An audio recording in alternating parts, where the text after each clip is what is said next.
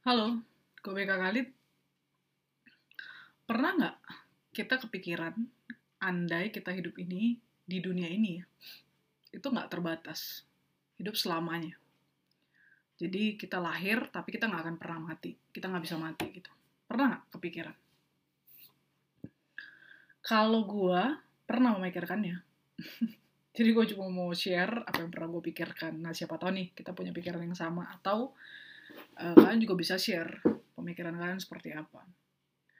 Kita kan lihat ya orang banyak itu berusaha sekarang ya. Gue itu kalau lihat ada yang mau sukses sebelum usia 20 tahun, uh, kayak 20 under 20, terus mau sukses di bawah usia 30 tahun, sebelum 40 tahun. Kenapa sih se sesemangat itu gitu? Seharus itu gitu ada yang bilang usia produktif itu dari umur 20 sampai 50 tahun. Karena di bawah 20 tahun dianggap belum uh, mature gitu ya, belum dewasa.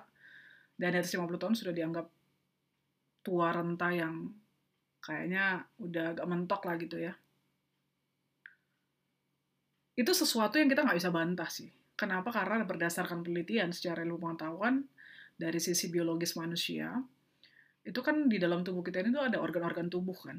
Organ-organ tubuh kita itu dimulai dari kita lahir, itu kan ada proses uh, perkembangan dan pertumbuhan dari organ tubuh kita. Itu kenapa ya mulai dari kita di kandungan, uh, organ-organ tubuh kita itu uh, mulai terbentuk ya, kemudian kita keluar dalam bentuk bayi manusia, itu sudah ada jantungnya. Nah, itu dibentuk mulai dari kita juga ketika mulai dari ya tadi kita sudah tahu lah ya. Uh, ada sperma dari laki-laki, kemudian ada ovum dari wanita, kemudian nanti bersatu, uh,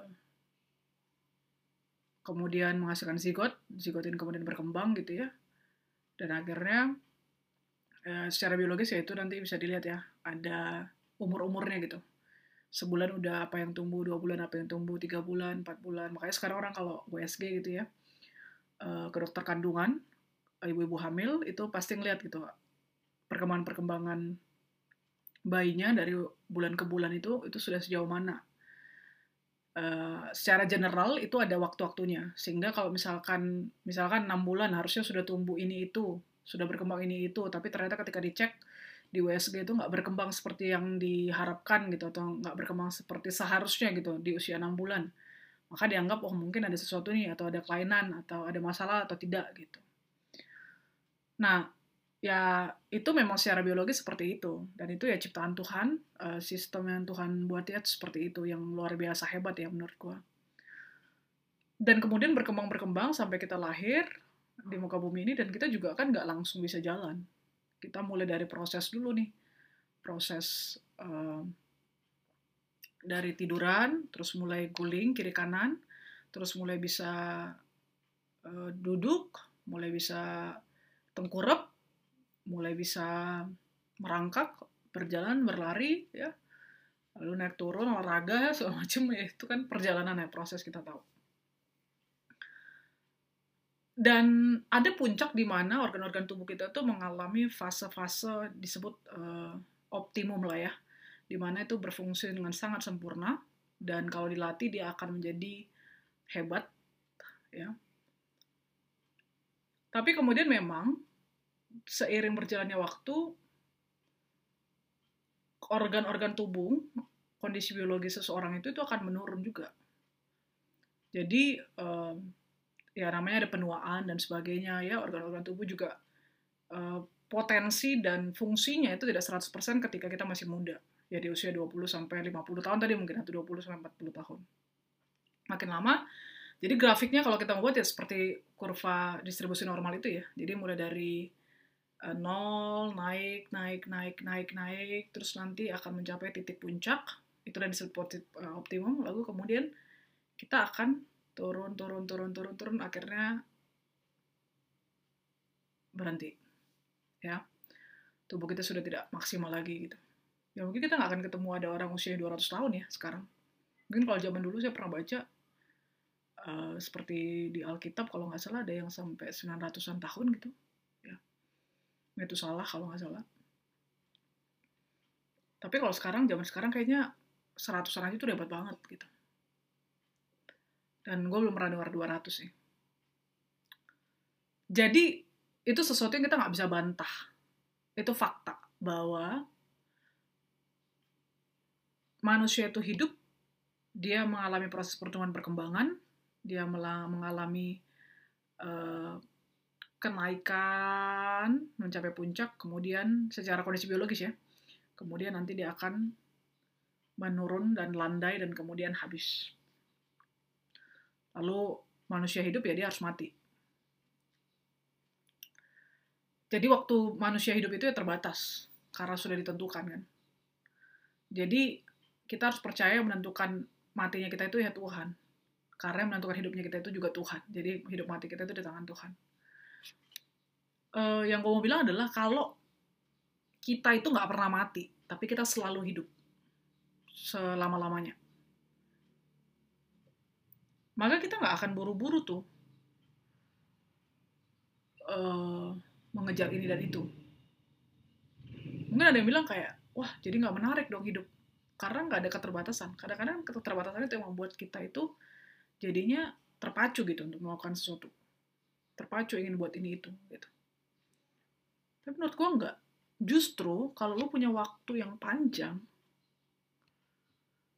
selamanya lu nggak pernah mati lu itu bisa mengembangkan potensi dalam diri lu itu semaksimal mungkin. Lu bisa belajar banyak hal, Lu bisa traveling ke mana pun selama yang lu mau. Lu bisa menikmati hidup dengan lebih baik dari waktu ke waktu. Dan kalau tadi kita hidup sekarang itu ada distribusi normalnya, kita mencapai optimum, bayangin kita optimum terus. Banyak orang tua yang kemudian menyadari ya sekarang, um, setelah tua gitu ya, gue pernah dengar bahwa ya lemah tubuh itu nggak bisa dibohongin, usia itu nggak bisa bohong. Dan banyak orang yang orang-orang tua yang kemudian menyesal kalau muda masih diberikan kesempatan masih diberikan tenaga energi apa yang dilakukan banyak yang mau lakukan. Artinya sebenarnya ketika kita punya usia optimal segala macam kita pola pikir kita udah berbeda bukan lagi seperti sekarang. Makanya kalau misalkan gue kepikiran tuh andai manusia itu ya nggak pernah mati ya dia hidup selamanya pasti dia punya pola pikir yang berbeda dengan yang kita sekarang ya kan Nah, gue kebayang. Kita sekarang itu udah memang ya terpatok ada batasnya, ada waktu kita mati kan. Tapi kalau kita itu hidup selamanya, pola pikir kita juga akan berbeda. Oh, berarti gue punya waktu nih. Gue mau kembangkan apa? Oh, gue bisa pakai 10 tahun gue untuk belajar piano. Sampai gue benar-benar maksimal. Setelah itu gue bisa belajar lagi main biola. Wah, kita tuh benar-benar orang-orang yang skillful dan hebat. Dan kita kayak nggak bosan-bosan. Gue mau traveling nih. Kan sekarang kita kan nggak punya waktu traveling banyak kalau orang yang kerja ngumpulin duit travelingnya mungkin nanti setelah dia ya setiap tahun sekali misalkan atau nanti setelah dia terkumpul duitnya banyak tapi kalau lu traveling uh, kalau lu hidup selamanya lu bisa traveling setiap tahun nggak ada habis habis lu bisa kunjungi seluruh dunia setiap inci dunia bahkan sampai nanti ke planet-planet kan planet-planet ini udah disiapin sama Tuhan kan tapi tempatnya bukan di sini bumi ini memang harus hancur lah menurut gue ya yang gue tahu dari kepercayaan yang gue anut tapi nanti ada dunia baru yang disiapkan yang menurut uh, yang gue tahu adalah hidup selamanya. Dan itu adalah kehidupan kedua. Dan apa yang kita lakukan di kehidupan pertama kita sekarang, itu akan menentukan apakah kita akan masuk ke kehidupan kedua di tempat yang indah, yang sering orang sebut sebagai surga, atau di tempat yang menjadikan dan mendukakan itu yang orang banyak sebut sebagai neraka.